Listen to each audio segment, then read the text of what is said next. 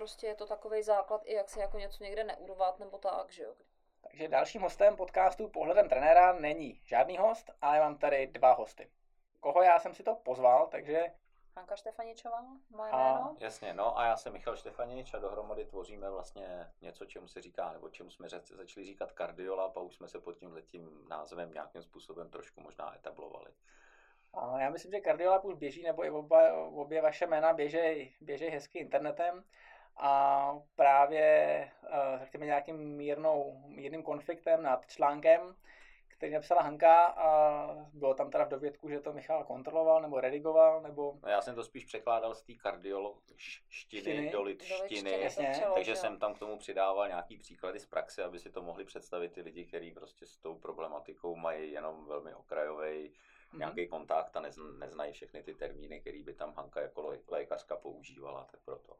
Takže máte takový domácí uh, jako uh, partnerský, partnerskou firmu na uh, Kardiolab. Uh, co teda vlastně produkujete? Tak eh, dá se říct, že partnerská firma eh, produkuje tři vlastně, nebo no, zabýváme se třema oblastma. Mhm. Jednak děláme sportovní zátěžovou diagnostiku, což je spíš teda Michalova parketa. Eh, Jednak, eh, protože já jsem kardiolog, tak eh, se zabýváme kardiologickou prevencí, zabýváme se kardioprevencí, což má spoustu konsekvencí vlastně i do toho, do toho sportu. A další vlastně oblast třetí, která tak nějak z toho přirozeně vygenerovala se, tak je výživa. Takže zabýváme se vlastně i výživou, a to jak sportovní výživou, funkční výživou, a i s vazbou právě třeba na nějakou kardiovaskulární prevenci, tak se z toho v podstatě vygenerovala i výživa ve smyslu, že se snažíme pomoct klientům našim nebo i mým pacientům s redukcí váhy a, a s úpravou vlastně postavy a tělesného složení.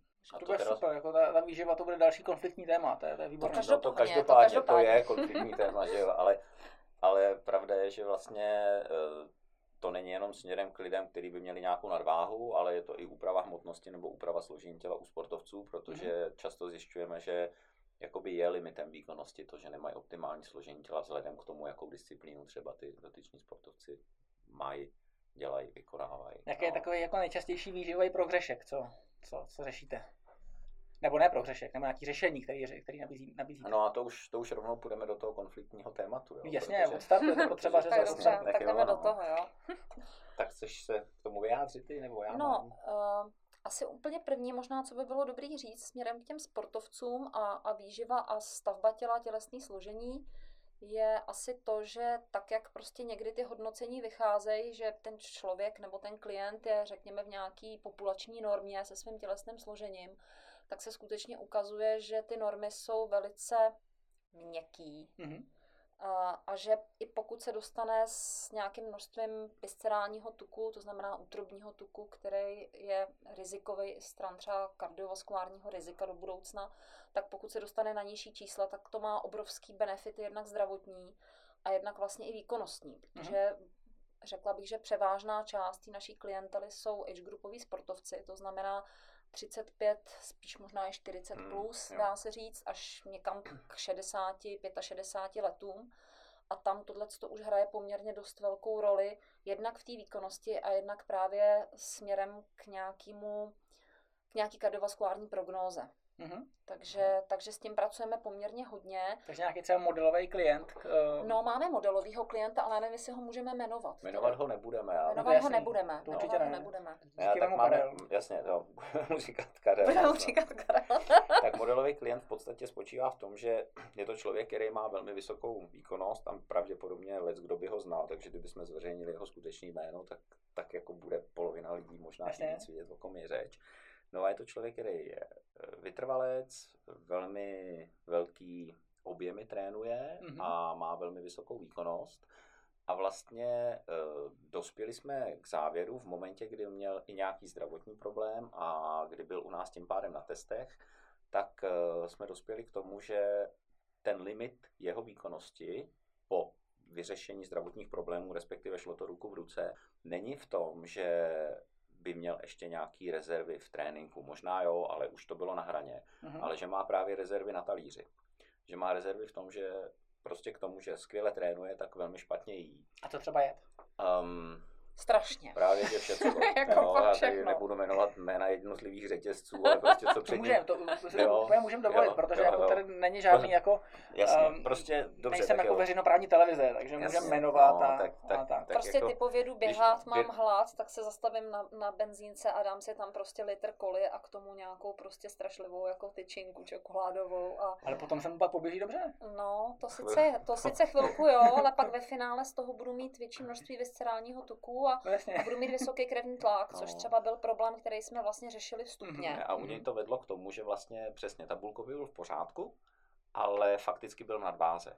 A to poměrně velký. Aha. Jo, takže jsme došli k tomu, že když jsme mu proměřili jsme ho zprava zleva prostě a, a zjistili jsme, že má zhruba 7-8 kg nadváhy, který může bez problémů odložit, aniž by mu klesla ta absolutní výkonnost, řekněme ve vatech. Kolik vážil? Ježiš, to já už z hlavy nevím, ale, ale měl řekněme- prostě měl řekněme- 15% tuků a No, dostal se, řek- dostal se na 5% Řekněme, že při vejšce tuku. 175 cm vážil 75 kg, takže na vytrvalostního sportovce fakt jako neúplně optimální, přesto objektivní výkonnost vysoká. No a Teď bude mít Uděl- nějakých 65. udělali jsme, udělali jsme teda razantní změny, šáhli jsme mu hodně do jídelníčku. My to teda neděláme tak, že bychom mu předepsali ráno rohlík s máslem, v poledne tři vejce a večer si dej kousek Mhm. salátu, ale spíš ho jakoby učíme. Jo? To znamená, my tam máme jako toho člověka spíš. vždycky jako na Mhm. několik sezení, po každý několik hodin a v průběhu v průběhu tadyhle těch sezení ho to jakoby se snažíme mu sdělit, jak k tomu má přistupovat, aby on sám se to, to, co jsme si říkali ještě předtím, než jsme pus- pustili ten záznam, že ho neučíme, nedáváme mu rybu, ale učíme ho chytat ty ryby, aby, aby nás nepotřeboval v podstatě. Jo? My si tím jakoby podřezáváme větev sami pod sebou, protože bychom ho mohli udělat na sobě závislými, tím, že mu řekneme, teď máš takhle jídelníček a jest to a příště přijď a my ti ho zase předěláme. To je standardní problém tohle No, vzdělávání. No. No, ale my to, my to my to teda takhle neděláme. No. se snažíme řešit tak, že vlastně toho člověka v úvozovkách naučíme jíst, ono to zní blbě, ale Mhm. prostě jako ten význam asi je jasný.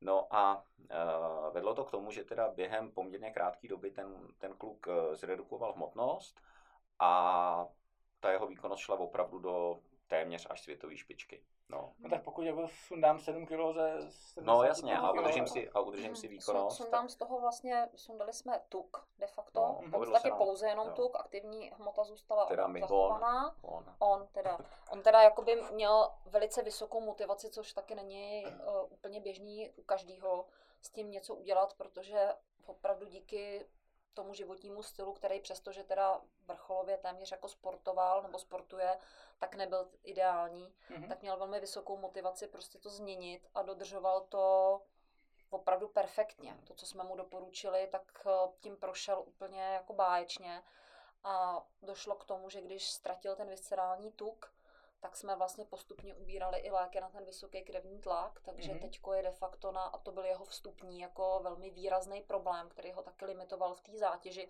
K tomu se možná třeba dostaneme pak ještě později, aby jsme vysvětlili vlastně, jak tohleto jakoby se ne, řeší. to nebo... můžeme si dovolit skákat z tématu na téma. Jo, jo, dobře, tak, jo, tak, tak skočíme potom na téma.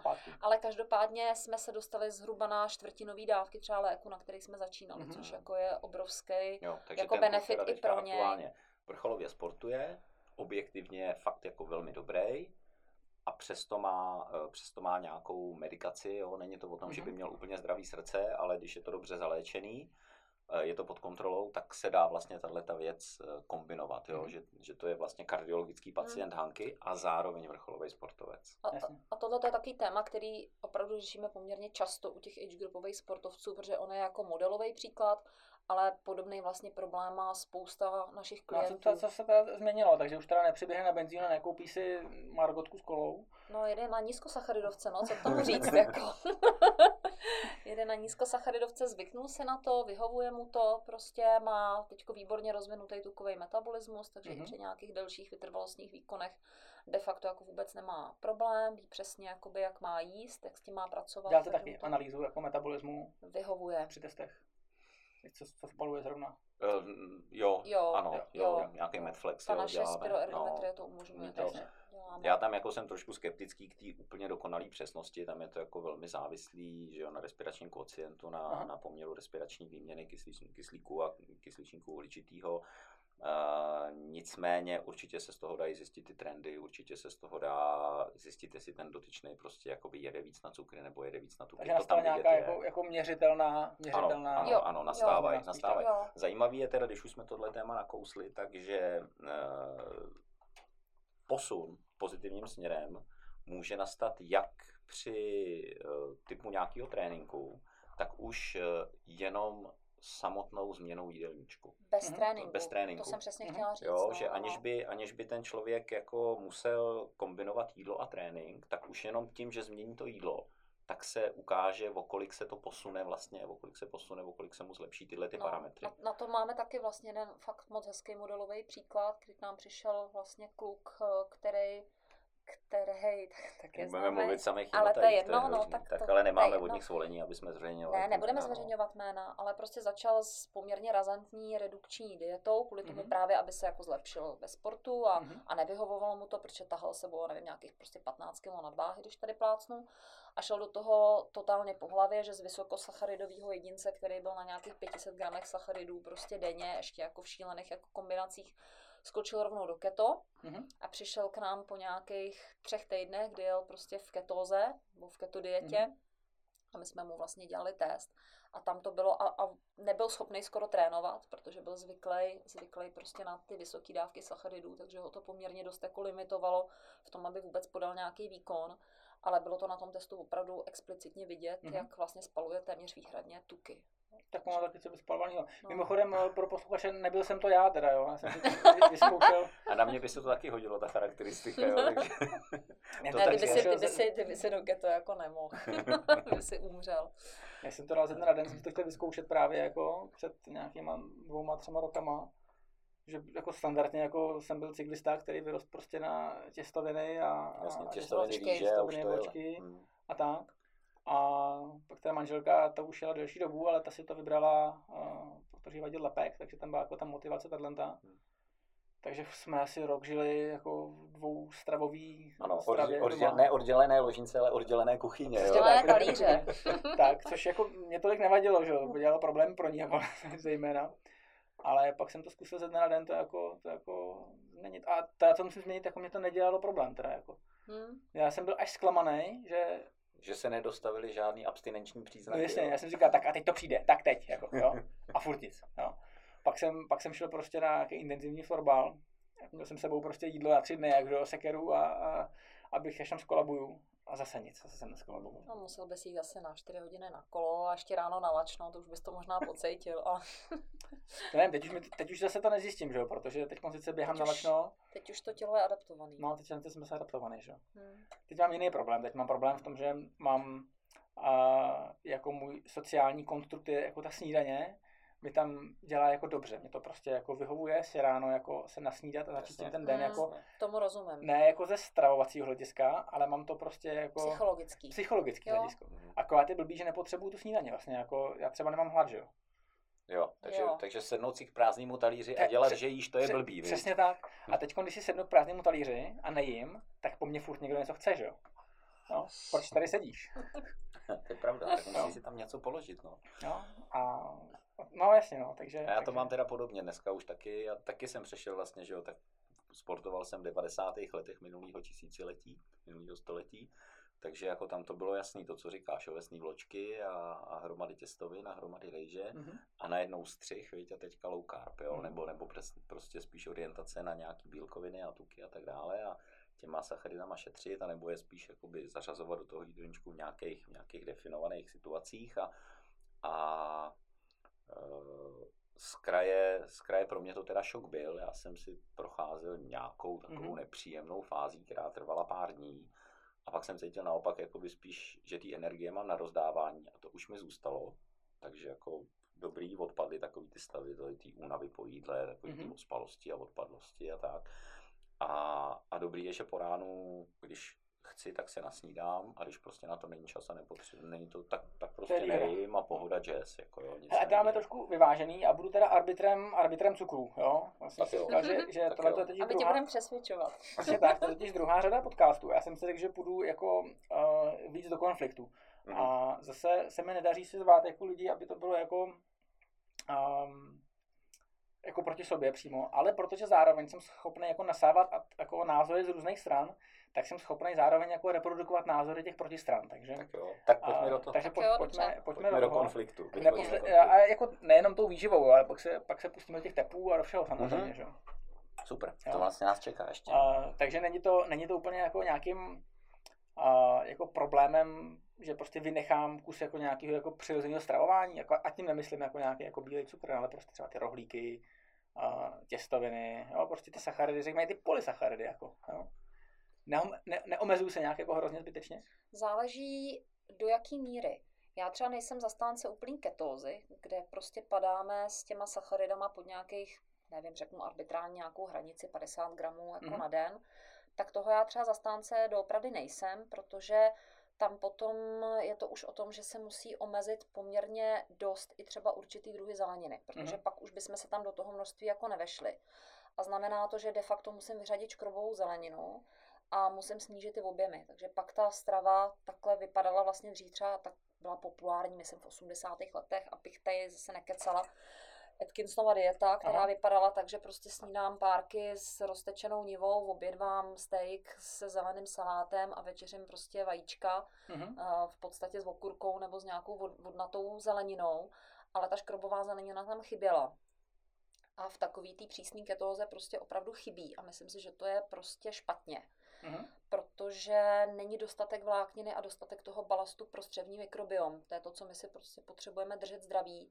Potřebujeme si držet zdravou střevní mikroflóru a pokud tam eh, ten materiál pro tu výživu těch ty prebiotika, pokud tam chybí, tak je to špatně. Mm-hmm. To znamená, ketóza ano, ale v jenom nějakých jakoby předem definovaných, třeba krátkých situacích, kam můžeme zařadit třeba delší noční půst nebo takzvaný přerušovaný hladovění, intermittent fasting, který je vlastně docela populární teďko, tak v těchto těch jakoby formách určitě to tělo v té ketóze krátkodobě je, ale bej v tom trvalé dlouhodobě s tím, že budu omezovat některé potraviny, určitě dobrý není. Mm-hmm. Nicméně pokud stáhnu příjem sacharidů z běžných 400, 500, možná 300, který je v běžný, vlastně standardní naší 300, západní 300 gramů, 300 gramů na sacharidů na den na, den, člověka, na, den na člověka no. aby jsme teda to uvedli do nějakých, do nějakých parametrů. Tak pokud to prostě stáhnu někam ke stovce, tak to si myslím, že je absolutně prostě zdravý, přirozený a je to vlastně množství, na který ty naše energetické nebo metabolické systémy jsou nastavený. A Nebude mi to pak chybět, když zkusím prostě nějaký jako fakt jako vysoce intenzivní trénink, prostě opakovaný úseky na 10-15 vteřinách, pojedu prostě jenom... Nebude. Nebude, protože to dostavíš vlastně, dostavíš to, co nemáš aktuálně prostě k dispozici, tak se dostaví glukoneogenezou a prostě toho cukru bude vždycky dostatek. Dobře, no, tak mě to... A, a to pak vždycky skončím, takže mi to prostě nejde, že jo, postavit se do té opozice. A... to, je, to, je, to je jako blbý, no. A... Ne, tak tělo si to, tělo si to vybuduje, tělo že jo, ty to... sacharidy, který potřebuje, tak si je představí z bílkovin, prostě to umí, že jo. No a co když, co, co když to zkusím a jako mi to nepůjde prostě, že jo, teď jako se zkusím dostat do, jako do nějakého low carbu a nedostanu se, nestanu se nějakým způsobem adaptovaným, prostě budu, budu to, bude to pro mě nepříjemný dlouhodobě. Ty případy jako jsou, kdy to člověk zkusí a není schopný jednak si ten jídelníček nějak se skládat nějak hmm. asi možná... To si myslím, že je základní problém, řek, že... že hrozně záleží, z jakých potravin se to prostě poskládá, protože ono není jako low carb jako low carb, stejně jako není paleo jako paleo. Je v tom opravdu rozdíl, jo. Stejně tak, jako by můžu mít Eh, vegetariána, který to má dobře poskládaný to jídlo a myslím si, že se v podstatě dlouhodobě i low carb a člověk může profitovat i na vegetariánské stravě. Máme klienty, se kterými jsme to jako taky řešili. Nejde to tak snadno, ale jako jde to určitě ale stejně tak si tuhle tu stravu můžu poskládat jako totálně šíleně a můžu si tím dlouhodobě poměrně hodně ubližovat. Teď, aby jsme ještě nezabrousili na lepek a tady na ty věci, protože bychom se asi dostali jako trošku dál, ale opravdu záleží, z jakých je to postavený, poskládaný potravin. A pak tam ještě hraje roli jedna věc a to je vlastně asi objem tréninku a objem prostě jakoby nějaký mm-hmm. tréninkový přípravy, pokud se bavíme o sportovcích nebo samozřejmě potom případ nějakých závodů, kdy i člověk, který třeba dlouhodobě jede na, nějakých, na nějakým menším množství sacharidů low carbu, tak pro ten závod samozřejmě cíleně si ty sacharidy musím navýšit, protože vím, že mi ty glykogenové zásoby po určitý době prostě dojdou, mhm. no. prostě mi dojdou. A, ve a pak je a ve vytrvalostních disciplínách prostě v ten okamžik jako skončím. No, tam je to limitující, to je jasný. Jo, To je to, co, I když mám my- dobře vybudovaný metabolismus tukový, tak si to prostě musím spočítat pro, ten, a, pro tu zátěž, pro ten závod, tak aby mi to vyšlo, aby, se mi, aby jsem se do toho stavu, kterýmu se dá říkat maratonská zeď, Mhm. spoustu těch sportovců to zná, tenhle ten stav, který je teda krajně nepříjemný, tak aby do ní prostě nenarazil. Co to tak jako znamená spočítat? Já myslím, že tohle to je přesně ten, ten jako největší problém, co mají lidi s eh, jako konceptem jako s nižší, nižší práce s cukrem. Eh, že právě řeknou, že teďko jako fakt jako umřu a že se to jako nedá. Uh, Jako v tom tréninku? hm, řekněme v tom závodě, jako jo. I tak v zá, v závodě jako. opravdu, jako když mu dojdou ty glykogenové zásoby, tak opravdu umře, jako jo, tam, tam, tam asi To, to jako následuje, nechceš. následuje chůze nebo leh někde v příkopě, než se tělo pozbírá, jo, ale, ale tak právě o tom to je, jo, že když jsem na low carbu, tak dlouhodobě učím to tělo jet na tuky, když to zjednoduším, a tím pádem jsem schopen tuhle tu vlastnost jakoby využívat velmi, velmi výhodně i v závodě. A pokud Co tam jsem- k co tomu když ještě doplním v i cukry. zápase nebo závodě prostě fakt jako na tepech jako úplně, k takovým se dostaneme, uh, Hmm. Fakt jako vysoko, že ten metabolismus uh, tukový tam jako nefiguruje nějakým způsobem extrémně. Tak tam nejseš tak nikdy hele, tam, jako pokud, jo. seš, pokud seš jako nad eh, anaerobním prahem, kde to tělo v podstatě výhradně jede na cukr, i u člověka, který má dobře rozvinutý tukový metabolismus, Mhm, tak mhm. prostě tam jako si ani neškrtne, Jasně. tak tam nejseš nikdy tak dlouho, Tak. aby si si ty glykogenové zásoby Přesně tak, spálil. jako v momentě, kdy se Jo. dostaneš do těchto těch intenzit, tak už zase není limitem, není limitem to množství energetických zásob ve formě glykogenu. Není prostě. To znamená, tam to se dá lehko spočítat, dojdeme k tomu, že prostě ta zásoba energetická, která je, když je člověk dobře jakoby před tím závodem připravený a má, má doplněný glykogenový zásoby, tak vychází, řekněme, individuálně někde kolem dvou a půl hodin i u lidí, kteří jedou na cukry. No a zkus vydržet dvě a půl hodiny nad anaerobním prahem. Myslím, že to nedáš. prostě to nedá nikdo. No jasně, Jo, no, tak to znamená, když se dostaneš vlastně do té do té fáze, kde spaluješ už téměř výhradně cukry, i když seš jako low carb, nebo i když, tak blbě řečeno, i když máš do, velmi dobrý tukový metabolismus, metabolismus. tak, eh, tak prostě tam nevydržíš tak dlouho, aby si ty, ty zásoby těch sacharidů, který máš, nebo toho glykogenu, který máš, eh, spálil.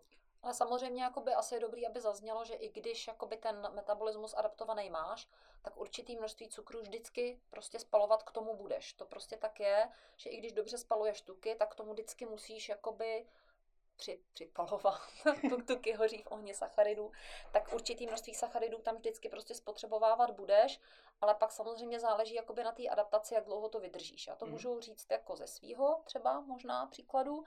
Já jsem schopná určitě běžet i maraton bez toho, aby jsem si vzala jediný gel. Mhm. Úplně v pohodě ho odběhnu jako na svý glykogenové zásoby a pokud si ho vemu, tak je to spíš pro mě taková jako psychická spruha, že vím, že jsem si dala cukr, že mě to trošku jako na, nakopne, že v tom třeba mám i nějaký jako trochu kofein nebo něco takového a že mi to je vlastně jako by příjemnější, ale nutně si to dát nemusím. Jasně, Jo. a pak se jako, jako výkonnostní, ne vý- výkonnostní, jako elitní sportovec zeptám, jasně, že to možný je, odběhnout maraton, Hm, ale jestli bych ho neběžel rychleji. ne. Protože mě bude fakt jako zajímat, takovou sportovce nezajímá, že to je zdravý. Sportovce zajímá, No, že chce jasně. běžet rychle. No, ale, ale ne, ne, nepoběžíš rychle. To jako není, vlastně ta výkonnost není funkce toho, jak mám nebo nemám rozvinutý tukový me- metabolismus. Já jsem schopná běžet, teď abych prostě tady nebudu plácat nějaký čísla v tom maratonu, tolik a tolik jako vatů Mhm. a poběžím tolik a tolik vatů, ale nezávisí to na tom, jestli prostě si vezmu cukr nebo nevezmu cukr. To s tím jako nějak nesouvisí, protože ta křivka vlastně spalování eh, těch jednotlivých substrátů, ať už je to teda tuk nebo cukr, absolutně nesouvisí nijak s tím, jak mám posazený zátěžový zóny vůči tomu. Mhm. Jo, takže prostě pokud budu někde v zóně, tam, kde mám běžet maraton, poběžím maratonský tempo, tak to, jestli prostě budu pálit spíš cukr nebo tuk, s tou zónou nijak nesouvisí. Takže asi takhle. Jo, vyjádřila jsem to jo. přesně? Jo. Já už jsem se dostal do role spíš posluchače, protože jako ke mně já tak jsem nejsem pak- ten, kdo by se dostal Ale já jsem slovu. to, nech toho, já jsem to nedopovídala. že, když ten, že když ten závod bude delší, teď jsem jela dlouhý triatlon, jela Aha. jsem teď Wintermana, tak když ten závod trvá prostě 14 hodin, tak mi ten můj glykogen prostě stačit nebude. Aha. Takže přestože jsem normálně na low carbu, přestože normálně jim zhruba 80 gramů sacharidů typuju tak za den, Mhm. a nejím vlastně vůbec žádný obiloviny, tak prostě na ten, na ten dlouhý triatlon jsem ty, ne obiloviny, ty, ty sacharidy tam prostě mít musela, protože po určitý době bych samozřejmě skončila. Jasně. Jo, a musela jsem vědět, měli jsme spočítáno, kolik by toho teda mělo být, aby mi to prostě zhruba na ten závod, nebo aby mi to prostě na ten závod vyšlo. Je nějaká metabolická vůbec schopnost to pak strávit, ten, ten, sacharidy, když... No, to je, je taky zajímavý téma, no. To je právě ono, jo, že ty lidi, kteří který jedou na sacharidy hodně, kteří nemají rozvinutý tukový metabolismus a přitom jakoby mají ambice v těch vytrvalostních sportech, tak tam do, vlastně narazí na to, že e, i když do sebe ve formě gelů, ve formě tyčinek, ve formě čehokoliv, prostě dostanou toho, eh, toho těch sacharidů dost, dostatek a většinou samozřejmě se snaží nějaký krátký řetězce, to znamená rychlý sacharidy, tak prostě to nestráví, nedokážou to strávit, protože ta schopnost eh, dostat eh, ze střev ty sacharidy do krve, aby je, potom, aby je potom dokázalo to tělo využít k nějakému výkonu, tak je limitovaná. Je limitovaná, říká se, zhruba jedním gramem na na minutu, to znamená velmi jednoduše se to pak počítá 60 gramů za hodinu. Mhm. No a když to přeženu, tak, eh, tak si tím nijak nepomůžu, skončí to pravděpodobně tím, že mi bude blbě, skončí to tím, že, že dostane člověk průjem, prostě dostane nějaký, nějaký komplikace tohohle toho typu, ale nestráví toho, sach, toho cukru nebo sacharidů víc a tu chvíli, v tu chvíli vlastně jakoby narazí do maratonský zdi, i když do sebe bude lejt sacharidy horem dolem. A už bude se asi na to i to i No jasně, tak jako, nicméně, nicméně tam prostě ten problém. Do jaký míry je tohle to trénovatelný? To myslím, že bude jako otázka. No to si myslím, že právě velmi značně. To určitě. Jo, to u nás jako z naší praxe je to, že to je trénovaný, trénovatelný opravdu hodně. A je to ale o tom, že v tom tréninku musím právě přejít na jiný typ stravování. Musím to tělo záměrně vystavit právě tomu typu stresu, že jdu do nějakého tréninku, ale nedám si sacharidy dopředu. Mm-hmm. Naopak, naopak s nimi jakoby šetřím záměrně. Nejlepší je to, když někdo trénuje dopoledne, tak na tu první fázi, že ráno vyrazím na trénink hladovej a a nebo po nějakým jenom jakoby nesacharidovým jídle. No, nebo po nesacharidovým jídle, jasně. Prostě nedám si ovesné vločky k snídani, nedám si čtyři rohlíky, ale, ale vyrazím, vyrazím hned na trénink a tím stimuluju ten tukový metabolismus a to tělo se to vlastně takhle jakoby učí. No a, a když mu potom vlastně během toho výkonu ty sacharidy přidám, no tak je to, tak je to bonus, tak je to nějaký benefit a, a v momentě, a zase bychom, to bychom se dostali do nějaký matematiky, jo, ale v momentě, kdy, kdy ten člověk bude pálit řádově 3,5 tisíce kJ za hodinu, bude spotřebovávat, a pokud gram sacharidů má nějakých 17 kJ a já jsem schopný doplnit 60 gramů za hodinu, tak 17 x 60 je lehce přes 1000, 1020. No a když mám spotřebu 3,5 tisíce a příjem 1020, tak mi tam jako docela dost falíruje. A v momentě, kdy to eh, pojedu všechno na cukry, tak ten rozdíl padne na vrub mých glykogenových zásob. Když si to rozpočtu, tak jsem za dvě a půl hodiny, za dvě a půl hodiny Country. jsem na té maratonské zdi. Hmm. Tam to skončí prostě, hmm. dál už nemám kam pokračovat. Když to, když mi část tady té energie... možná státní rozpočet. No, no, myslím si. Jak, jak s kým? Bez komentáře. Bez komentáře. Um, každopádně platí, že pokud prostě tyhle ty 2000 kJ jsem schopen doplnit, doplnit eh, tím, že mám rozvinutý tukový metabolismus, tak se stane to, co říkala Hanka před chvilkou, že odběhnu maraton, aniž bych si musel vzít jediný gel. Můžu odjet ještě i něco delšího. Je to tak prostě. prostě to tak. Protože moje zásoby tuku jsou de facto neomezené, to zásoby no. glykogenu jsou omezené. Zásoby, hodně... zásoby tuku i, i prostě opravdu ultra vyšvihaný triatlet, který má 2% ve vrcholné formě, tak mu prostě to stačí na celého Ironmana ty 2% hmm. tuku. A to se potom mě třeba, že? No, tak jako, já bych, já bych odjel klidně několika denní, několika denní závod. na Aljašku vyrazit. Jo, jo, jo, klidně. No dobře. Moje tukové zásoby jsou nekonečné. Tohle to bychom se bavili teda asi o té výživě. Pojďme, pojďme k těm tepům. Výbušné téma. Výbušné téma. A já si nemyslím, že by ne, to bylo ne. tak výbušný téma. Výbušný téma ne, tak to určitě ne, tak je to, že čím víc tepů, tak tím víc bouchnu. No. Tak, ano. Tak Hanko, ujmi se to toho. Jsi autorkou toho článku zmiňovaného. Já jsem autorkou článku asi z toho důvodu, že si myslím, že... Proč jsi ho napsala? No, že... A vlastně o čem pojednává hlavně Tak, taky. Jo. Ten článek byl psaný v podstatě s takovým záměrem, aby trošku osvětlil problematiku tepové frekvence, kolem který koluje v prostoru mezi sportovcema fakt jako strašně moc mýtů. Mhm. Já bych to ještě vstoupil, kde ho najdem, protože třeba posluchač jako nezná ten článek. Jo, tak najdete ho určitě u nás na blogu Na eh, www.cardiolab.cz CZ. Budeme mít nové webové stránky, ale ještě nemáme. Takže na našich starých webových stránkách je uh, dostupný na blogu a teď by měl být v časopise RAN. Mhm. Vlastně trošku jenom redakčně nějak. Jmenuje se typová upravený. frekvence mýty a fakta. Mýty a fakta. A teď opravdu to skutečně bude shodou okolností vycházet teda v tom časopise. Uh, no, asi časopis a dobrý. blog. Jo. Je docela dlouhý, tak jestli se budete číst, tak si k tomu uvažte nějaký velký kafe, nebo Mhm, prostě si k mhm. tomu dejte něco dobrýho, No. nízkosacharidového, pokud možno. A vzniklo to v podstatě i na základě nějaký diskuze na Facebooku kolem tepové frekvence, kde, kde vlastně koloval takovej, taková představa, nechci říct jako mýtus, ale taková představa, že čím mám srdce vlastně rychlejší, nebo čím víc jsem schopnej dostat se na vyšší tepovou frekvenci nebo vyšší maximální tepovou frekvenci, tím moje výkonnost bude vyšší nebo budu schopný podávat jako vyšší rychlost třeba při běhu. Jo, tam byly i použity nějaký termíny diesel versus benzín, Mhm. ale a, v podstatě jde o to, že takhle to nefunguje a v tom článku jsme se, poku- nebo pokusila jsem se nějak osvětlit, jak to funguje, že vlastně nezáleží na tepové frekvenci nebo maximální tepové frekvenci, ale vlastně na celkovém přenosu kyslíku k těm pracujícím svalům, což není přímo funkce tepové frekvence, ale závisí to ještě jako na dalších vlastně věcech, potažmo teda na tepovém objemu.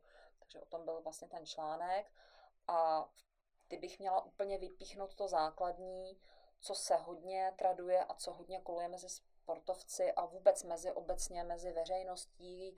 Člověk se to dočte v různých lifestyleových časopisech a v návodech na hubnutí, že tepová frekvence TF max je 220 minus věk, což je prostě úplně největší jako blbost, která kdy vyšla jako do světa, která je vylepená na všech těch Tak fitness ona asi nějak strojích. jako statist, statisticky asi, asi Statisticky- nějak, něco odráží, ne? Jo, hele, statisticky určitě jo. Statisticky se dá totiž říct, že medián populační v tom určitém věku, teda pokud budu čtyřicátník, tak Mhm. budu mít tepovou frekvenci maximální plus minus někde kolem 180. Mhm. Medián populace ji tam určitě mít bude, ale samozřejmě ta křivka má nějaký gaussovský rozložení, to znamená, že já všichni čtyřicátníci prostě nemají stejnou maximální Mhm. tepovou frekvenci a můžu mít člověka, který bude mít 160 a můžu mít i člověka, který bude mít třeba 210, protože jsou na, ob, na vlastně odlišných nebo na těch obou pólech ty gaussovské křivky a samozřejmě je to výjimka, nejčastěji to bude někde kolem těch 180, ale nebude to nikdy takhle přesně. Mhm. Takže, takže asi třeba tak. na těch strojích, jako té posilovně, tam to vlastně škodu moc jako nenadělá, podle mě, ne? Když to Nadělá. A tam je, tam je to, a tam to totiž nadělá ještě jednu škodu, protože tam eh, dost často v těch poskách eh, máš, já nevím, zelenou, oranžovou, eh, nebo žlutou, oranžovou, červenou. A tam je kolikrát i napsáno, že to je zóna na hubnutí, třeba ta zelená. Já jsem Jo. to vždycky bral spíš z toho pohledu, že když tam přijdu a použiju tuhle tu informaci, tak jsem tak šíleně nevzdělaný, že dostanu jako aspoň nějakou. A ta Dostaneš šance, ale, že... ne, dostaneš blbou informaci. No, jasně, ale s pravděpodobností 80% Ne. se do ní trefím. A já, 60%. já bych tady v tom ohledu teda spíš souhlasil s Markem, jako Jo. že jo, no, že, že jako aspoň nějaký vodítko to je. A, Ale teď, teď jde o no. to, jak je, jak, je ta, jak je ta křivka teda široká, že jo? Jako, co je to plus minus, jako? To No, já, ta, ta no. třeba nevím teď, abych řekl, abych řekl pravdu. No, Co- proto je ideální vždycky vycházet z těch hodnot, který skutečně znáš a který si můžeš jako skutečně změřit, protože No. tepovou frekvenci maximální by si neměl vypočítat a měl by si ji skutečně znát, změřit si ji, anebo ji mít prostě mm, naznanou z nějakých svých tréninků a nějakých svých prostě jako sportovních aktivit a ideálně si ji teda změřit v testu, za což teda my lobujeme, ale není to, není to samozřejmě nutný. Pokud znám zóny, pokud znám svoje FTP nebo CP, tak nemusím pracovat nutně eh, s TF Max, Hmm. ale, ale budu vědět, že je individuální. To znamená, že někdo má to srdíčko prostě rychlejší a někdo ho má jako pomalejší. Já myslím, že jako problematika 220 minus věk asi, asi není jako u sportovců ani moc rozšířená, ne? Že to je takový jako, to je fakt spíš, No. no. nebo to je pak spíš fakt v těch fitness centrech, No ne, tak jako může se nebo u stát, že... sportovců řekněme trošku vzdělanějších, jako tam To je že- pravda, no, je asi ale pravda, ne všichni no. sportovci jsou vzdělanější, nebo ne každý. Spíš bych šel k tomu ne- maximálnímu Ne, ne každý, tepu a tomuhle tomu. To už bych Mm. řekl, že bude téma, který bude uh, řekněme, jako vůbec jako obecně tepový objem, srdeční objem a tady už se dostaneme k tomu, že uh, to bude mít asi větší dopad na, řekněme, jako průměrného posluchače tohohle podcastu. Myslím mm-hmm. si, že, Mhm. nebo aspoň teda doufám, uh, že ten, kdo si naposlouchal aspoň nějaký díl, tak jako nevěří, nebo Si že nemyslíš, že 200 220 minus věk, to, to by nebyl to problém, který bychom řešili. To asi ne. To, to asi tady řešit jako, asi jako ne. To je pravda. No, ale jako na druhou stranu, hele, poměrně často se dos- setkávám s názorem, který by se dal, řekněme, Mhm. mm-hmm. schrnout pod to, že pokud já nejsem schopen eh, ani v maximálce dostat se na víc než 175 tepů, tak dělám někde něco špatně. Mhm.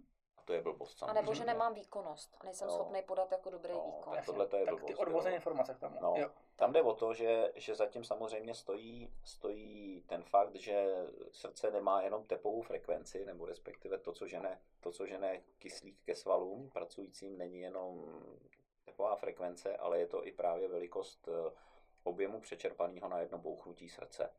No A, a přenesenýho kyslíku vlastně. tak. A, a záleží samozřejmě na tom přesně, jo, jaký mám hematokrit, kolik kyslíku se dostane do jednoho mililitru krve a tak dále. Takže těch, těch parametrů je tam, těch parametrů je tam samozřejmě víc. A No tak pojďme k ním. Takže teda srdeční objem, nebo tepový objem. Tepový objem uh, závisí v podstatě na hodně věcech a dá se říct, že, že závisí, kdybychom to řekli úplně jako jednoduše, tak závisí vlastně na velikosti těch srdečních oddílů. Mhm. Takže Ok. každý máme to srdíčko jinak veliký. Samozřejmě dá se obecně říct, že ženy a- a drobnější lidi mají menší srdce, muži mají větší srdce, ale taky to neplatí úplně stoprocentně, neplatí to úplně paušálně. A tím pádem ten tepový objem se může, a ten se může lišit. A další věc ještě důležitá, která vlastně je, je, že ten tepový objem máme nějaký v klidu a ten je docela jako relativně malý, ale během té zátěže, pokud to sledujeme v průběhu třeba klasického stupňování- stupňovaného zátěžového Mhm. testu, se ten tepový objem velmi výrazně mění. Z jakých hodnot na jaký? No, tak máme házet nějaké čísla, Mů- příklady. Můžeme, no. No, Tak co máme jako- od čeho odrazit? Že myslím, že Jasně. teď jsme v tématu, který Berme to- eh, berme se to- o tom můžeme bavit jako odborně, ale myslím, že tohle ty čísla Hmm. už jsou právě, že lidi nevědí. Tak jo, berme to tak, že eh, bráno v množství kyslíku přečerpaným na jeden srdeční stáh, ty klidové hodnoty budou 4, 5, 6 ml na jeden srdeční stáh a budu mít tepovou frekvenci, řekněme v klidu 50, 60, něco takového. Takže tím pronásobením dojdu k tomu, že v klidu spotřebovávám, respektive přenáší to moje srdce 5 krát 50, 250 ml kyslíku Mhm. do organismu.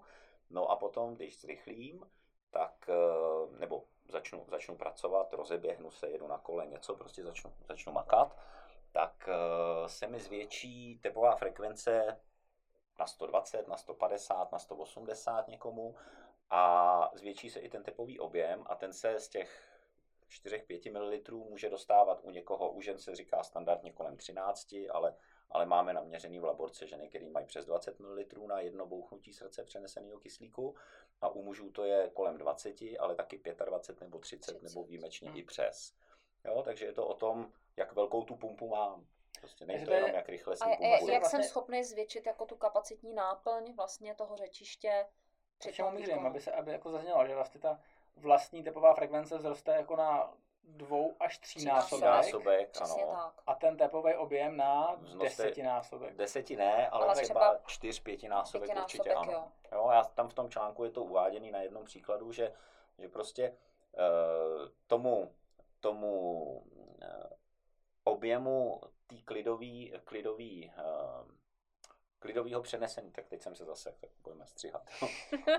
tomu objemu uh, To nestřihneme, to není ten malý zase lasknutí. Ale je to 10, říkal si 2, 4 a pak 30, že jste naměřili. Ne, já jsem, já jsem říkal, že 4 až 5, ale tak to jsou, to jsou zase ty menší srdce. no, Jo, no. a, a tomu pak odpovídá třeba 20. Mhm. Jo. Jo, jo, takhle, takhle. A ty velký srdce můžou mít třeba 8, 8 ml na jedno bouchnutí, klidový tep pod 40, úplně v pohodě. No a potom v maximu může tepat ten člověk jenom 150, 160, dobře 170 tepů, to už jako je hodně, hodně výjimka, jo, aby to bylo kolem 150, 160.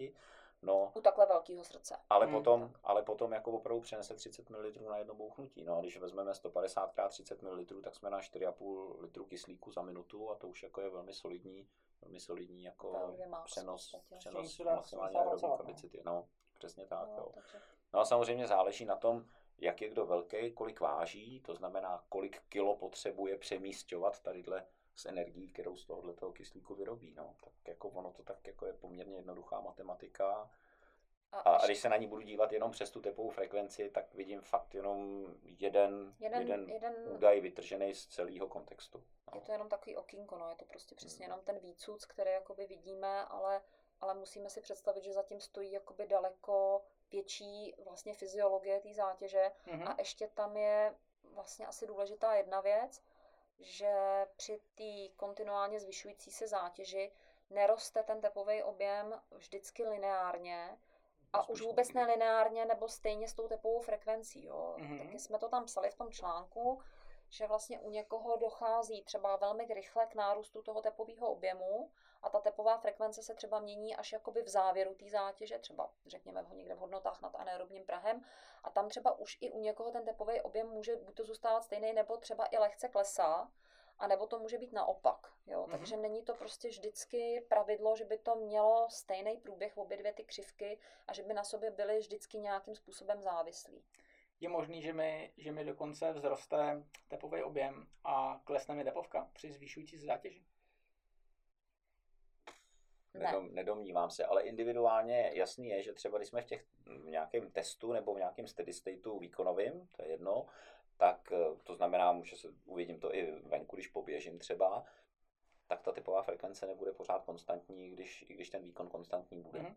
Jo, to znamená, to srdce si opravdu nahoru dolů jede v závislosti na tom, eh, co požaduje to, to tělo jako takový, kolik potřebuje vlastně kyslíku. A samozřejmě je to i ve v závislosti na nějakých vnějších podmínkách. Jo. Takže může se mi stát, že mi bude ta tepová frekvence v průběhu konstantního výkonu plavat. Jo. Samozřejmě do určitý chvíle a potom do, začne docházet k nějakému tepovému driftu, začne, začne zrychlovat No. začne zrychlovat eh, to srdíčko a bude mít, bude mít nižší, bude mít nižší uh, stroke volume, uh, objem přeneseného uh, na jedno bouchnutí. Tak. Uh, co taková nějaká umělá, umělá manipulace.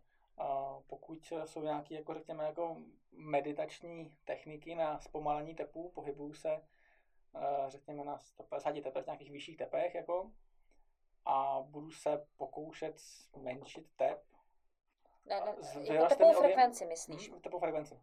Zvedne se mi, zvedne se mi ten tepový objem. Jo, většinou to funguje inverzně. Takže se mi Co to může to- stát, že, že mi To prostě funguje, jako no, ale hypoteticky- jakoby ten celkový výkon, ten součin by asi měl zůstat jako stejný. Jasně, jasně. To Jo, zůstane určitě, stejný. to určitě, to určitě. Jo. Upřímně, já si neumím představit jako tu, tu manipulaci, Ale jako bych toho- jogínskou techniku, jako v zátěži si neumím představit, že budu používat teda. Mě to tak hypoteticky napadlo, když jsme se o tom bavili. Ale funguje to třeba u léků, jo? Jo, to můžu dát jako docela hezký příklad, že funguje to velice dobře třeba u léků uh, i právě v průběhu té zátěže. Mhm. Že pokud mám sportovce, který typově má vysoký krevní tlak a léčím ho nějakou kombinací prostě léků, tak jeden z těch léků může být beta blokátor, což jsou léky, které zpomalují tepovou frekvenci a snižují krevní tlak.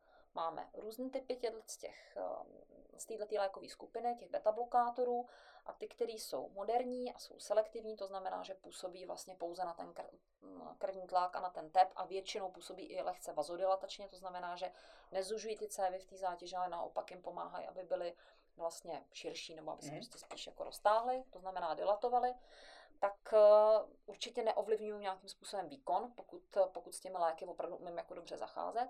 A funguje to tak, že vlastně při té vyšší zátěži mi klesá tepová frekvence oproti tomu, když jsem ty léky teda nebral, Mhm. ale zároveň se mi zvyšuje tepový objem. Jo, to znamená, dost často i u těch vlastně našich klientů nebo mých pacientů vidíme ten efekt, že někomu na vysoký krevní tlak nasadím beta blokátor a on se výkonnostně naopak zlepší. Mhm. Ale nefunguje to jako doping. Přestože mu klesnou tepy, jo, že Ka- při stejném, kles- při stejném výkonu, řekněme, běží pět minut na kilometr, ať si umíme představit něco jako hmatatelného, běžím pět minut na kilometr, když nebudu mít léky, poběžím to na 160 tepech, budu mít léky, poběžím to na 150 tepech, budu, budu Mít tím pádem ve stejné rychlosti Mhm. a samozřejmě, že to je teda na úkor, nebo na úkor, je to způsobený tím, že to moje srdce dokáže v tu chvíli při tom, při tom při té nižší tepové frekvenci, která je způsobena těmi beta, beta blokátory, více relaxovat, více natáhnout krve do sebe a tím pádem, tím pádem to, co ztratím na tepové frekvenci, doženu právě na tom tepovém objemu. Takže vlastně ještě možná k tomu, to teďko Michal nakous, tohle to je vlastně ten efekt, protože já když tu tepovou frekvenci vlastně zpomalím, třeba teda těmi léky, nedovedu si představit v zátěži to zpomalit jogínskou technikou, ale, ale nevylučuju, že to je možný, jo. Tak vlastně prodloužím ty intervaly mezi těmi jednotlivými srdečními stahy.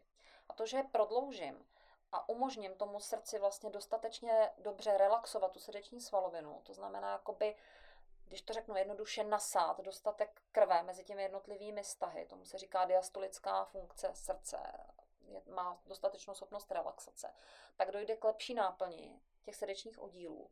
A protože síla srdečního stahu závisí na náplni srdce, to je Frank Starlingův zákon, tak vlastně dokážu efektivněji přečerpat ten srdeční objem a stoupne mi vlastně mm-hmm. ten srdeční výdej.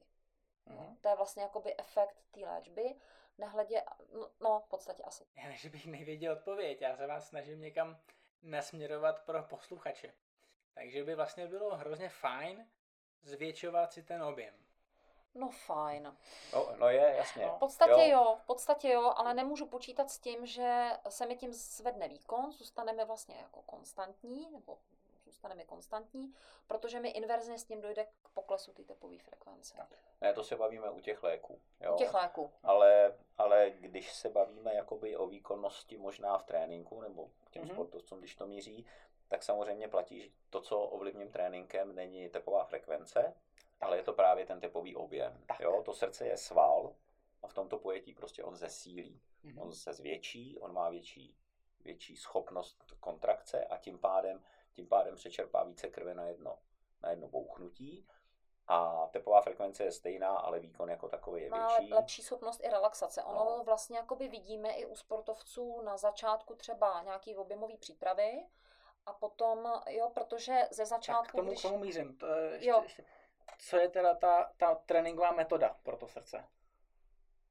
Aby jsme, když jako chci být prostě teď na základě toho, co jsem teď poslech chci, mm-hmm. jsem posluchač, tak teď mi napadne, no tak dobře, tak já potřebuju jako to srdce mít jako velký, potřebuji relaxovat, potřebuji by tam jako, aby tam všechno hezky fungovalo. Jo, tak potřebuju prostě určitě zlepšit kapilarizaci toho srdce, mm-hmm. potřebuju zvětšit eh, prostě ty srdeční oddíly, potřebuju zvětšit kapacitní náplň mm-hmm. vlastně celého toho řečiště, třeba i v tom velkém oběhu, v plicích a tak dále. No to jo, to mám nerozumím, mám běhat tak, rychle nebo pomalu? Musíš běhat pomalu. Tady proto musíš běhat pomalu, to musíš běhat ideálně v nějaký zóně, zóně 2, nebo i klidně 1 a 2. A to je vlastně jakoby to, co mi dlouhodobě zlepšuje jednak i teda kardiovaskulární prognózu, zlepšuje mi schopnost eh, relaxace a zlepšuje mi vlastně schopnost prokrvení toho srdečního uh, svalu. Mm-hmm. Takže vlastně tomuhle tomu vlastně vede objemový trénink, to je podstata vlastně objemového no, tréninku. Samo o sobě to není vše spasitelný, ale pravda je, že jako je to o tom celkovém objemu odtrénovaným, vlastně v nízkých, nízkých eh, intenzitách. Není to o tom, že budu jenom makat jako magor prostě úplně někde naplno a pak odpadnu a přitom jako budu mít pocit, že když běžím pomalu nebo jedu na kole pomalu, takže vlastně to jako nic není. Funguje to líp než ten beta blokátor. Funguje to líp než ten beta blokátor, protože vlastně když, eh, když trénuju objemově, tak mi ta tepová frekvence prostě klesá. A to je to, co jsem nakousla, že na začátku vlastně sezóny nebo na začátku přípravy dost často mají ty sportovci, že jo, vyšší maximálku, mají vyšší hodnoty na prazích a tak dále. A tím, jak začnou trénovat, to srdce se adaptuje na tu zátěž, zvětšuje ten svůj tepový objem, tak vlastně i, i ta maximálka o nějaký 2-3 tepy může prostě v průběhu té sezóny kolísat a ty hodnoty na těch prazích se proponci, eh, daleko proporcionálně víc snižují. Mm. Uh, na to bude následovat určitě jako taková, taková zákeřná otázka, jestli bych tam neměl trénovat, ale i jako, jako v té vyšší intenzitě na to, protože já když to si vezmu takovou analogii, že když budu jako v posilovně a budu zvedat jako tu kilovou činku jako hodněkrát, tak na konci taky nebudu moc silný. Když jako zvednu jako jednoukrát 100 kg, tak na konci bude jako silnější. Nemyslíš to teď by pro to srdce, anebo pro tu výkonnost jako obecně? Uh, já mluvím za toho sportovce, co chce být dobrý. Toho nezajímá kapil, jako slova kapilarizace, tepový objem, milimetry, on chce být prostě rychleji. Jasně, jasně. No. Tak, tak to může být na tebe klidně. Jo, to je hezký, no.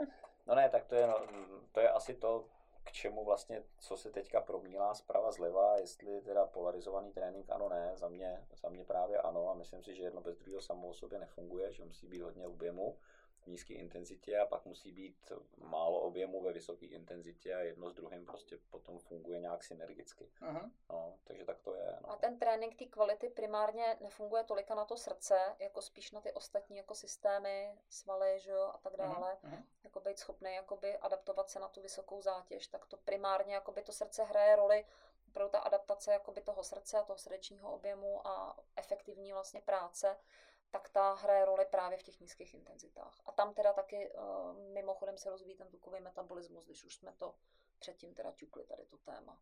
Co když teda postavím proti sobě a řekněme, a teď z pohledu jako, jako toho středečního systému zejména, mm-hmm. postavím proti sobě ten polarizovaný trénink, kdy budu mít jako hodně objemu v nízké intenzitě, mm-hmm. a míň, málo objemu v extrémní intenzitě, skoro že nic uprostřed, a nebo něco, něco, co bude prostě gaussovsky rozloženého, tak nějak jako mm. nějaká subintenzita. A postavím to tak, že to celkové množství odsportovaných hodin bude identický mm. a to celkové množství, když bych to vztahnul k tepu a té práci toho srdce, tak řekněme i celkový objem přečerpaný krve za oba druhy tréninků, za ten nějaký objem času, by byl taky stejný. Tudíž bych to vyhodnotil tak, že to srdce pracovalo v obou variantách jako identicky. Jo, že? Jestli jsem se v tom nestratil, jakože mm-hmm. myslíš na jednu stranu, jedna strana je člověk, který buď to běhá pomalu, anebo mm-hmm. potom hodně intenzivně, mm-hmm. a druhý člověk je, který běhá furt někde uprostřed. Přesně tak. A řekněme, že odběhal jako... Jasně, jasně. Eh, z pohledu té kardiologie, že to srdce odpracovalo, že jako stejně. přečerpalo stejný hektolitry.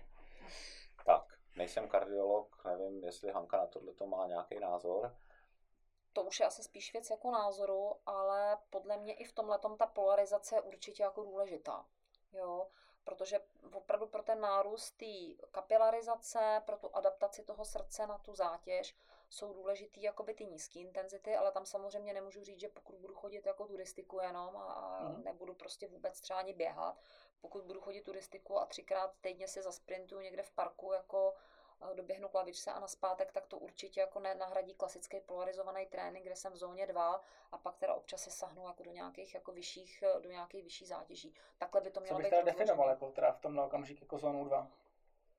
Něco co, je, něco, co je pod aerobním prahem, řekněme. No, teď se můžeme bavit o tom, jestli aerobní práh existuje nebo neexistuje, ale mm-hmm. tak něco, co se uvádí jako, jako aerobní práh. To znamená, v běhu je to běhu je to řádově někde kolem 75% výkonu eh, v porovnání, v porovnání s, s critical power, no, s thresholdem, s, s anaerobním prahem, mm. řekněme. To znamená, když budu někde na 75% toho výkonu, tak tam si myslím, že to je nejefektivnější, že jakoby ten impuls už je dostatečný a tím pádem, tím pádem jakoby za relativní minimum času získávám už dostatek, dostatek impulzu pro ten organismus, aby se nějakým způsobem jakoby na to adaptoval a zlepšoval se, ale přitom to není tak velký, tak velká zátěž, aby mě to zdravotně ohrožovalo, řekněme. Když budu dlouhodobě... Co když to postavím konkrétně hmm, hmm. a dostanu se do toho, člověk, do toho do, eh, k tomu člověkovi, co šel do toho fitka, tam tenhle jako nevzdělaný člověk, co tam má těch 220 minus věk hmm. a řekněme, že jsem se trefil do těch hypotetických, řekněme, jako 80%, že jsem se trefil do toho jako průměru tý pop, nebo mm-hmm. mediánu populace. A že jsem jako vyloženě standardní člověk, nejsem moc ubený, nemám nějaký zdravotní problémy, nejsem moc tlustý. Mm-hmm. A teď bych teda si řekl, a protože jsem nejsem jako vzdělaný, tak nechodím na nějaký zátěžáky, Jasně. jsem zdravý, proč bych měl někam chodit k nějakým doktorovi, mm-hmm. chci jenom sportovat mm-hmm. a chci mít nějakou výkonnost. A teď si řeknu, tak budu trénovat jako polarizovaně. Uh-huh. A teď jsme si teda řekli, není to jako turistika po horách, nebo tak, není to turistika plus tři sprinty klavičce. Ona by to i turistika byla, ale musel bych chodit non-stop. Trošku jako, svižně. co, co, to teda je? Jako, jako kterou intenzitou on, no, co teď jsem jako prostě člověk, co jsem si pořídil, možná začínám se sportem. Jasně. No, asi ne, začínám, ale prostě mám jako nějaký chytrý hodinky, prostě když běžím jako tempem 7 na kilometr, tak si povídám, uh-huh. umím no. čtyři, víc jako neumím. Uh-huh. A jo. když běžím po čtyři, tak už je to jako hodně rychlý. A jsem ochoten chodit jako do práce nějakým způsobem, že jo. Uh-huh. Jak se to mám poskládat? Jak si tam jako poskládat, aniž bych se musel chodit na nějaký jako zátěžák, nebo pokud jsem teda řekněme, jako jo, zjednodušu, jsem v tom mediánu. Jako. Vlastně. Ještě možná důležité, aby tady zaznělo, že ten polarizovaný trénink je právě důležitý, protože rozvíjím různý systémy. Mm-hmm. Jo, že nejsem pořád v jedné zóně a nerozvíjím furt to samý, ale že rozvíjím různý systémy. Rozvíjím jednak to, abych měl dobrý tepový objem, to, abych měl dobrý tukový metabolismus, ale to, abych byl schopný třeba podat i nějaký výkon nad anaerobním prahem, abych byl schopný zrychlit, aby prostě jakoby vlastně i tato zóna se rozvíjela nějak jako optimálním způsobem. Jo? Když mm-hmm. potom někdo běhá jenom pořád tu dvojku a furt jenom dlouho, tak pak zase není schopný podat eh, výkon na pět kilometrů. Jasně. Takže no. asi tak. Nicméně, eh, když Zpátky zůstaneme, ne, já jsem to pochopil trošku jinak možná tu otázku. Když zůstaneme u té tepové frekvence, tak jsem si tady tak v hlavě jakoby zházel nějaký jednoduchý čísla, tak pokud budu schopen odhadnout svoji maximální tepovou frekvenci, nebo mm-hmm. si ji mhm. změřím tím, že prostě půjdu nějaký vystupňovaný úsek až do maxima, ono mi to něco ukáže, mm-hmm. hodinky, řeknu, že budu mít třeba budu mít třeba nějakým způsobem měřenou tu tepovou frekvenci hrudním pásem mm-hmm. typově, tak dojdu k nějakému číslu. Když, když bych tohleto číslo pronásobil zhruba 0,65 až 0,75, Mm-hmm. Takže konkrétní příklad mám, dojdu na 200, ať se nám to dobře počítá, tak 160, z 200, tak z toho 65% je 130, 75% je 150, tak tady někde bude ta, ten rozsah, kde bude dobrý trénovat ty objemy. Mm-hmm. To mhm. znamená pomalu, souvisle, tam se hejbat, jo, někde v této intenzitě. No a na druhou stranu potom ta, ta vysoká úroveň, ten druhý pol toho polarizovaného tréninku, tak ten bude někde na úrovni 90%, tak bavme se o nějakých 88-92% té maximálky. Mm-hmm. To znamená, to znamená z 200 je to 88% je 176 a 92% je 184, jestli dobře, jo, snad počítám dobře. Takže zhruba tam někde se budou pohybovat ty, ty tepové frekvence, kdybych si naměřil těch 200. Když si mhm. naměřím 180, no tak proporcionálně k tomu, k tomu méně. Jo? A, a jde právě o to, že si musím nějakým způsobem zjistit, kolik ta moje maximální tepová frekvence je, když už bych chtěl teda ten trénink řídit takto. Takhle, jo? Co nějaká klidovka? Bude mi to taky zajímat. Do jaký míry to je spojený? Maximální klidová frekvence a, a klidová? Není to úplně Není spojený. To spojený no. Není to úplně spojený. A teď přemýšlím, jestli to hodit rovnou na nějaký příklad. Asi možná jo. Jsou sportovci, kteří třeba, když jsou sympatikotoní, to možná ještě taky mělo teda zaznít, jo? že vlastně to, že si má někdo to srdce spíš rychlejší nebo pomalejší, to znamená, že má, je, má schopnost teda dosáhnout vyšší maximální tepové frekvence nebo nižší maximální tepové frekvence mm-hmm. a s mhm. tím je teda spojený nějaký objem tepový nebo teda to množství, eh, ten, ten, ten stroke volume, tak eh, to hodně závisí vlastně na poměru parasympatiku sympatiku, který nám vlastně mm-hmm. řídí tepovou frekvenci. A nebo moduluje. To je asi přesnější termín. Moduluje tepovou frekvenci. A když je někdo sympatikotonik, to znamená, že má prostě vysokou TFMAC, má vysoké hodnoty na prazích a má spíš malý tepový objem, tak to ale rozhodně neznamená, že v klidu má ty tepy taky, taky vysoký. To je mm-hmm. může mít trénovaný sportovec je naopak může mít nízký, to znamená, že má obrovskou třeba tepovou rezervu. Takový člověk může mít v noci klidně tepy třeba i pod 30 a nebude to vůbec žádná anomálie, nebo ve většině případů to není žádná prostě mm. anomálie. Můžeme tam najít i poruchy srdečního rytmu, které ale v podstatě nejsou nějaký rizikový nebo riskantní pro toho člověka. A zároveň se může dostat jakoby na poměrně vysoký maximálky. Ale stejně tak člověk, který je parasympatikotoní, to znamená, že má tepovou frekvenci maximální třeba, nevím, 165, tak může mít, ale pokud nebude trénovaný, teď mluvím o běžném jedinci, tak může mít prostě klidovku klidně kolem 70-80 a níž mu to nespadne a má tu tepovou rezervu jako velice malou. Jo. Mm-hmm. Je to spíš teda příklad jako netrénovaného jedince, který mu ta klidová tepová frekvence teda nepadá Neprosím. dolů, ale v obě dvě tyhle ty krajní verze se můžou mezi sebou kombinovat, takže mm-hmm. to mhm. spolu jako nesouvisí vůbec.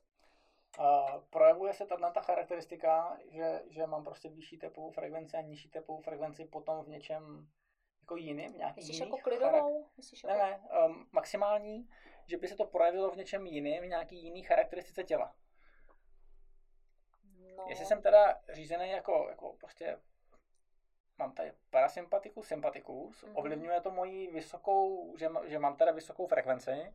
Zase se vracím zpátky k tomu článku. Jo, jsou to spíš takový, jakoby, já, já asi vím, na co se chceš zeptat, jsou to spíš takový, jakoby typy těch lidí, mm-hmm. jo, že ty, který mají menší tepový objem, tak jsou spíš teda sympatikotoní, tak. že jo, a má jakoby určitý charakteristiky, ale nemusí to být vždycky, vždycky úplně jako stoprocentně jako spojený, nebo nejde to prostě úplně ruku v ruce. Nějaká, no. nějaký jako určitý charakteristiky, je to, že bych měl pro něco konkrétního nějakou jako vlohu, pro nějaký konkrétní uh, sport, jestli to bude rychlostní sport nebo, nebo, nebo řekněme endurance sport. Nemusí to tak být.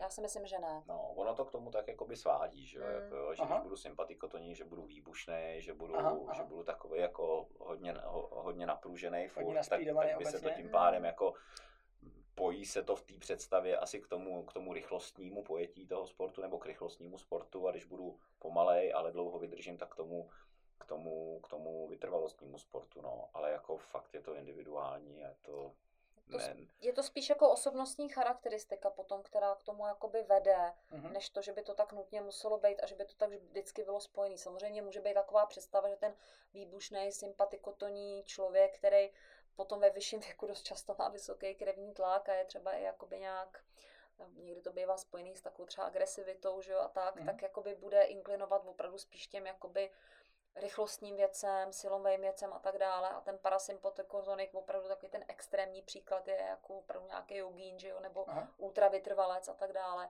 Ale nemusí to tak být prostě vždycky, jo. Je to jenom jako. Je tam odhadem nějaká, nějaká statistika, kde by to jako bylo? Zase jsme u nějaký jako uh, míry, že to nebude stoprocentní překryv, jasně. Nebude to stoprocentně naopak, že by to bylo stoprocentně inverzní. Mm, a teď, jestli to je úplně nespojený, jestli to je fakt jako pár napade, Hmm. A nebo, že mírná většina, jasně, teď jako jasně, že... 55-60%, že, že ty lidi jakoby spíš inklinou tady k tomu. A to tak. si myslím, já si teda myslím, že to je spíš jakoby vliv nějaký osobnostní charakteristiky. Můžeme spekulovat na to, že tam může být prostě i třeba nějaký hormonální nastavení, který je s tím jako Určitě, ale jestli, jestli jako jsem schopný si říct, jakože kdyby jsem vzal prostě všechny český atlety, co kdy běhali. Postavil jsem na hromadu jako maratonce, postavil jsem na hromadu jako sprintery, co běhají stovku. A teď, že by jsem se někde dozvěděl, že tyhle ty jsou prostě parasympatikoní a tyhle ty ne, jako asi by tam bylo. Těžko říct, ono totiž takhle, jako tam jde ještě o to, že když je... A vynechám kdy... tu kauzalitu teda. Jako, jo, jo, jo, kdyby, si, kdyby si tam postavil na začátku, to znamená ještě než se pro ten sport rozhodli, když byli jako ty Aha. netrénovaný, tak by se to asi dost překrývalo, ale ono potom tím tréninkem se to jakoby roz, rozdělí, jo, protože jo, jo. ty, kteří budou trénovat hodně vytrvalostně, tak uh, oni opravdu budou mít pomalejší tepovou frekvenci, ale je to vlivem toho tréninku uh-huh. a mhm. budou mít větší tepový objem a zase je to vlivem toho tréninku, uh-huh. toho vytrvalostního, toho pomalého. To uh-huh. znamená, no, pomalýho, on pomalej není, kdo to zkoušel, tak to ví, že to není zas tak pomalý. Ale proti těm sprintérům to určitě jakoby je výrazně pomalejší typ pohybu a a tím pádem nezaměňovat příčinu a následek. Jo, tom, říkám, že, to jsem, jo, to jsem tu no, jako to já si myslím, hmm. hele, já nevím, jestli na to jsou nějaké studie, já o žádný takový, jakoby nevím, která by, hmm. která by prokazovala cokoliv. O těch studiích se samozřejmě dá spekulovat, že vždycky dopadne tak, jak si to přeje zadavatel, jo, takže takže, co, no. co ta závislost na, na věku, řekněme, charakteristika toho, toho, tohohle, toho, jestli jsem tohohle typu nebo tohohle typu, jestli to změní, nebo se s tím tak jako rodím zazněla myšlenka, a nechám na to myslet, že předtím, než si ten sport vybrali, že bych tam mohl mít nějaký to rozložení. Akorát, že tím životem a vším jako tréninkem se mi to jako tak zamíchá, že už to je statisticky řekněme jako nevýznamný. Ale, ale jestli se mi z jednoho typu člověka stane nějaký jiný typ člověka, jestli tu charakteristiku změním, jestli to je daný, a nebo to není daný, jestli to je asi do určitý míry. Stejně tak jakoby můžeš eh, vytrénovat tepový objem, aby se ti zvětšil a mm-hmm. klesla ti tepová frekvence, tak uh, můžeš se rozhodnout, že budeš jogín, že jo, a, a prostě jít spíš jako tímhle tím směrem, anebo, nebo naopak, no, ale, ale že by to prostě přímo se dalo říct, že to jakoby něco predikuje, to si nemyslím teda. Se líbí ta představa toho jogína, jsme byli na mistrovství světa, tam byli, tam byli indové, byl Vorec uh, trenér, všichni trenéři prostě závod se běží do toho už jako nic jako nemůžeme zasáhnout, že jo. tép jako většině si sportovci, tlak úplně enormní, že jo. A teď oni spadnou, že jo. Takže my tam běžíme, jdeme tam zvedat prostě jako sportovní výkon najednou podáváme, že jo. A borec Aint jako na hlavě turbán, takže, takže z těch sighů, takže je prostě úplně jako totální chladič, jako úplně tam jsme říkali, že se vezme kobereček, přepla, přeplachtí tam jako. Usne. Úplně se jako vůbec tomu nehodil, k tomu, co se tam jako, jako, jako dělo, jo, tomuhle, tomuhle tomu. Takže ty zmínky na ty, na ty jogíny, vždycky se mi to vybaví. Dneska se kolem toho nějak tady točíme. no, určitě. Co nějaký a, takový alternativy? A, zazněla, řekněme, řekněme ten low carb je malinko, malinko jako alternativa. A včera jsem tu měl předevčírem před pár dny, tady byl uh, vlastně ten díl, který, který vyšel právě uh, sportovní psycholog Petr Žídek a ten zmínil třeba Wim Hofovou metodu dýchání a tyhle ty věci, tak uh, pojďme ještě do nějakých těchto konzerva, ne, konzervativních, kontroverzních témat. Tak, že to má určitě i vliv na srdce samozřejmě, že jo? pokud se ponořím prostě jako do ledu a jsem v tom dvě a půl hodiny. No oni ho nějak měřili toho Wim Hofa, ale já to nemám teda úplně nastudovaný, no, že jestli, jestli prostě mu narost nebo se zmenšil tepový objem, spíš bych řekla, že narost, že jo, že těma, medit, těma meditacema se asi jako vymeditoval. Ta metoda jako manipuluje s poměrem, s poměrem O2 CO2, kdy on Ale jako... ta metoda podle mě je v podstatě normální hyperventilační, jakoby uh-huh. v podstatě holotropní dechání. Uh-huh. Jo, a já o tom teda nemám jako nějak extra moc jako nastudováno a nemám to jako na sobě vyzkoušenou. Moje otužování spočívá v tom, že občas uhřátá skočím do rybníka, uh-huh. jo, ale ale podle toho, co jsem jakoby si o tom přečetla, i jsem to zkusila, tak si myslím, že to je prostě normální holotropní dechání, kdy si prostě vydechám CO2 a dostanu se do nějakého meditativního jako stavu vědomí, mm-hmm. ve kterém jsem prostě schopná rozvíjet asi různé funkce prostě svého těla a prohlubovat jako nějaké jeho schopnosti. Mm-hmm. Jo, včetně adaptace na chlad, ale může to být určitě prostě i jakoby funguje to určitě i na další ekosystémy, takže myslím si, že ten princip bude založený tady na tom, ale nejsem v tom jakoby nějak zkušená a nemám v tom jako nějaký svoje jakoby ani osobní zkušenosti, ani mm-hmm. jako nějaký lidi, kteří by s tím měli jakoby zkušenosti takové, které by se dali nějak interpretovat. Takže, s tím, s tím ze, žáků, ze zátěžáků od vás jako neodejdu, že bych se musel ponořit do, do no, to my neordinujeme. Říkám, říkám, že kdo chce, tak, tak asi tam do té vody skáče. No. Teď zrovna jsem měla tady na ten dotaz jednoho svého vlastně pacienta, který je o kardiochirurgické operaci. Mm-hmm. Tak se mě ptali, jestli se může otužovat, tak jsem Aha. říkala jako s pánem Bohem klidně, ale moc to jako nepřeháníte hned ze začátku, Aha. že byste tam skákal jako na 10 minut. Tak Aha. s tím jako asi není fakt jako žádný konflikt. No. Chce to adaptovat se určitě na ten chod nějak postupně a nějakým způsobem s tím pracovat, ale, ale že bychom to přímo teda ordinovali, mm-hmm. to, to ne. Já s tím nemám taky žádné zkušenosti. Mm-hmm. Dobře. Takže uh, to, je, to je dobrý. Ketóze taky nic. To, to, to ještě, jsme probrali. Ještě, ještě potřebuji někoho, kdo se bude zastáncem ketózy. To ještě. Co, no ona teda, ketózy. Hmm. No ona teda ketóza jakoby v podstatě v tom low carbu jako je, že jo. Protože když máš tam přerušovaný hladovění, nebo když jdeš trénovat na lačno, tak určitě prostě jakoby krátkodobě se to tělo do té hmm. ketózy jako dostává a myslím si, že to je vlastně jako pro to tělo i dobře a je to pro něj prostě zdravý. Jo, i ten mozek se vlastně adaptuje na ten Ty si tou ketózou myslel jako dlouhodobě být. Dlou, tak, dlouhodobě jsem myslel jako prostě no, jako zakládat se na dnu třeba, že jo. No, no. jo, přesně no. Ne, ale tak jako pravda je, že když někdo přechází jakoby z stravování, řekněme, který je postavený hodně na sacharidech do nějakého low carbu, tak, tak někdy to dělají tak, že prostě přejdou přes nějakou mezifázi té mm. Asi aby potom to bylo jako odlehčení, když si ketózy přijde už do toho low carbu, tak si jako, vlastně jako že to je takový psychologický efekt, no. stejně jako u sacharidový superkompenzace, že jo, tam je ten psychologický efekt toho, když potom jako mám ten carboloading, tak mm-hmm. to je mhm. prostě jako totální orgasmus se narvat jako těma mm-hmm. dortama nebo těma mm-hmm. palačinkama. Tak si myslím, že tohle to je taky takový, to, že nejdřív si teda jako stáhnu a poznám, jako co to fakt je sacharidová chřipka, když teda nemám žádný sacharidy. A, a pak si teda něco povolím, no. Ale nemyslím si, že by to bylo jako nutný a ani se nemyslím, že by to bylo jako dobrý právě z těch důvodů uh, dalších, co jsem Otázka, nakolik je to dlouhodobě udržitelný. Jako... Já znám člověka, co si aplikoval um, takhle jako tvrdý carboloading, jako přechody, přechody z ostrý jako ketózy do, do, do šílených jako dávek cukru. Jo, jo, jo. A, Polarizovaný stravování. Polarizovaný stravování. A co na tom bylo nejlepší, takže to cykloval v jiný, v jiný frekvenci a úplně s jinou amplitudou, eh, než byl trénink. Takže Mm. někdy mu to vyšlo jako na volno a někdy mu to vyšlo na trénink. Jo. A to bylo hrozně zajímavé sledovat teda. Už, to- už to opustil tenhle model, To muselo být docela solidní peklo. už to opustil, no. Ukázalo se to jako, jako slepá jako, ulička jako průkopník slepých uliček, že minimálně by to chtěl synchronizovat, jako no. A tak dřív to bylo populárně, ne? Možná, že to ještě i je v té kulturistice, byly ty sacharidové vlny, že jo, se cyklovaly ty sacharidy. To jo, to, to jo, ale aspoň je- to, aspoň ještě- to korespondovalo s tím tréninkem. To jo, no, to je pravda. Jo, zase pak se naložit cukrem jako před volnem a naopak, eh, jo, pak se mi to stane, že mám jeden trénink in- intenzivní a jsem v cukrech Jasně. a za týden se mi stane, že, že jdu z ketózy, že jo, a jdu ten samý trénink, Mm, mm, mm. což tak možná asi jako vyděsit tělo, jo. že může být. Dostane Vždycky se- ho zaskočit, jako v každé situaci. tak dostane se do razantního stresu, že jo, pak už ho nic nepřekvapí. No, přesně Aha, tak, to tak to jo. myslím. No. Zaadaptuješ na, jako na různé věci. No dobře. Tak jo, a máte ještě nějakou speciál, specialitku, co by mohlo být jako kontroverzního, co byste jako mohli, mohli někomu jako uh, krom Já, Já jsem si myslel, že, že dáme Myslet- ten takový si- objem, ten si jo. myslím, to, to, to, bylo, to bylo jako myslím, že dobrý.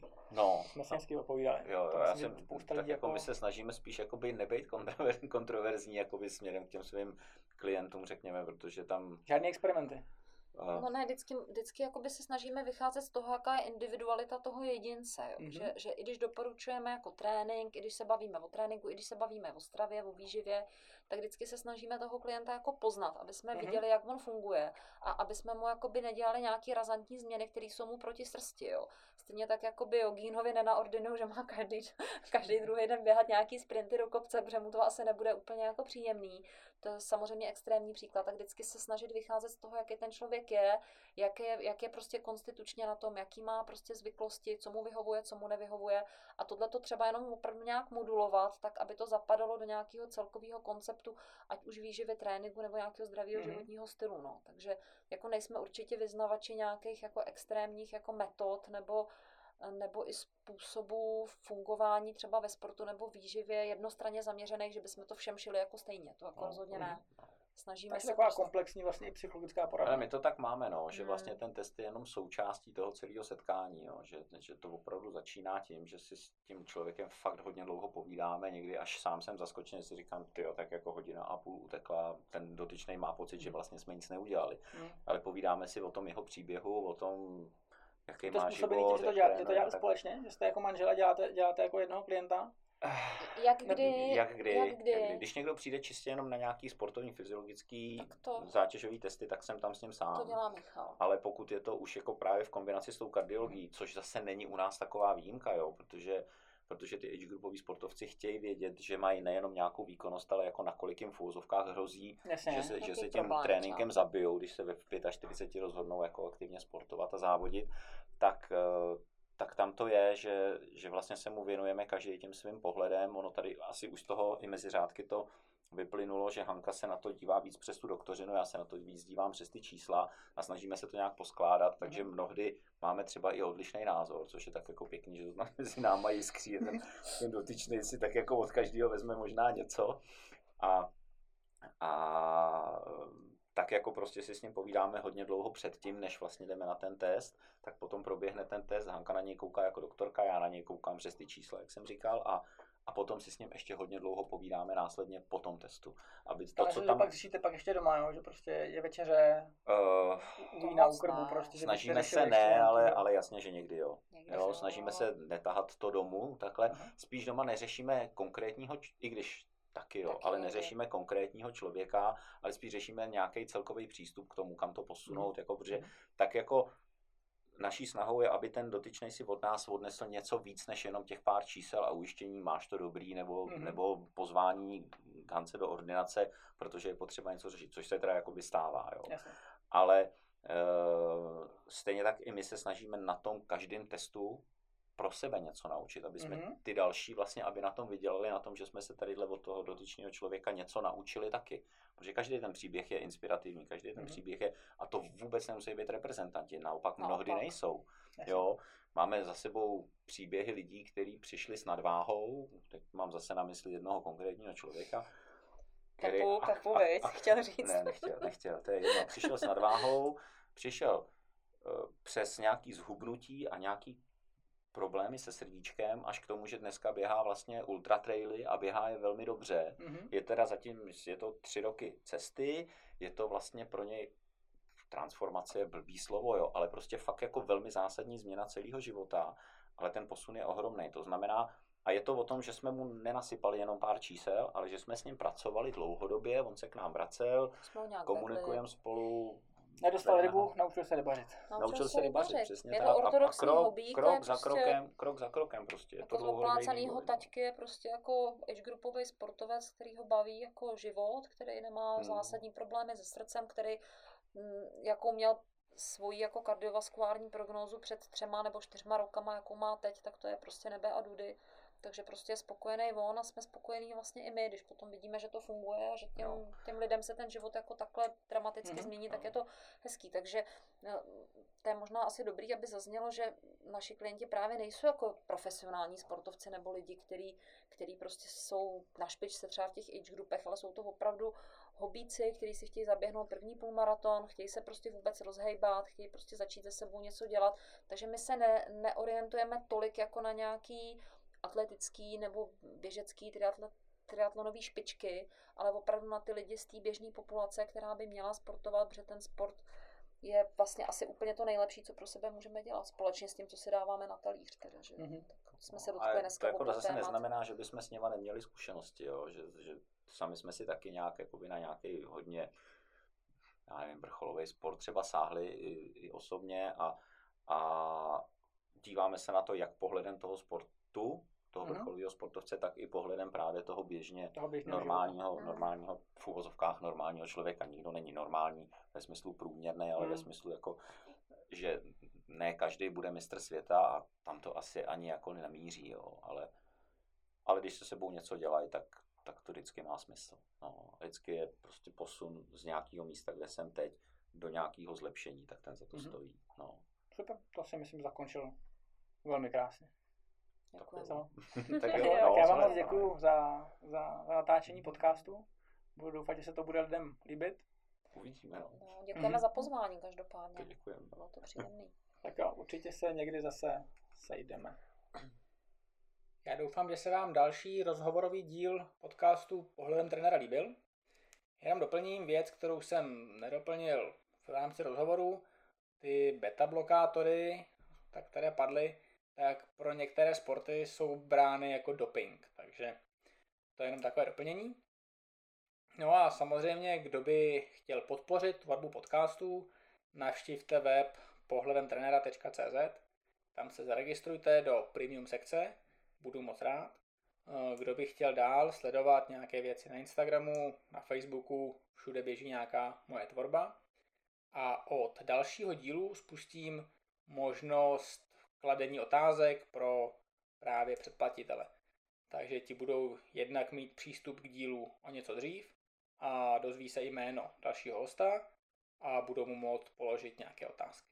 Tak jo, mějte se krásně a v téhle asi nelehké koronadobě přeji hodně štěstí tady při zvládání sportu.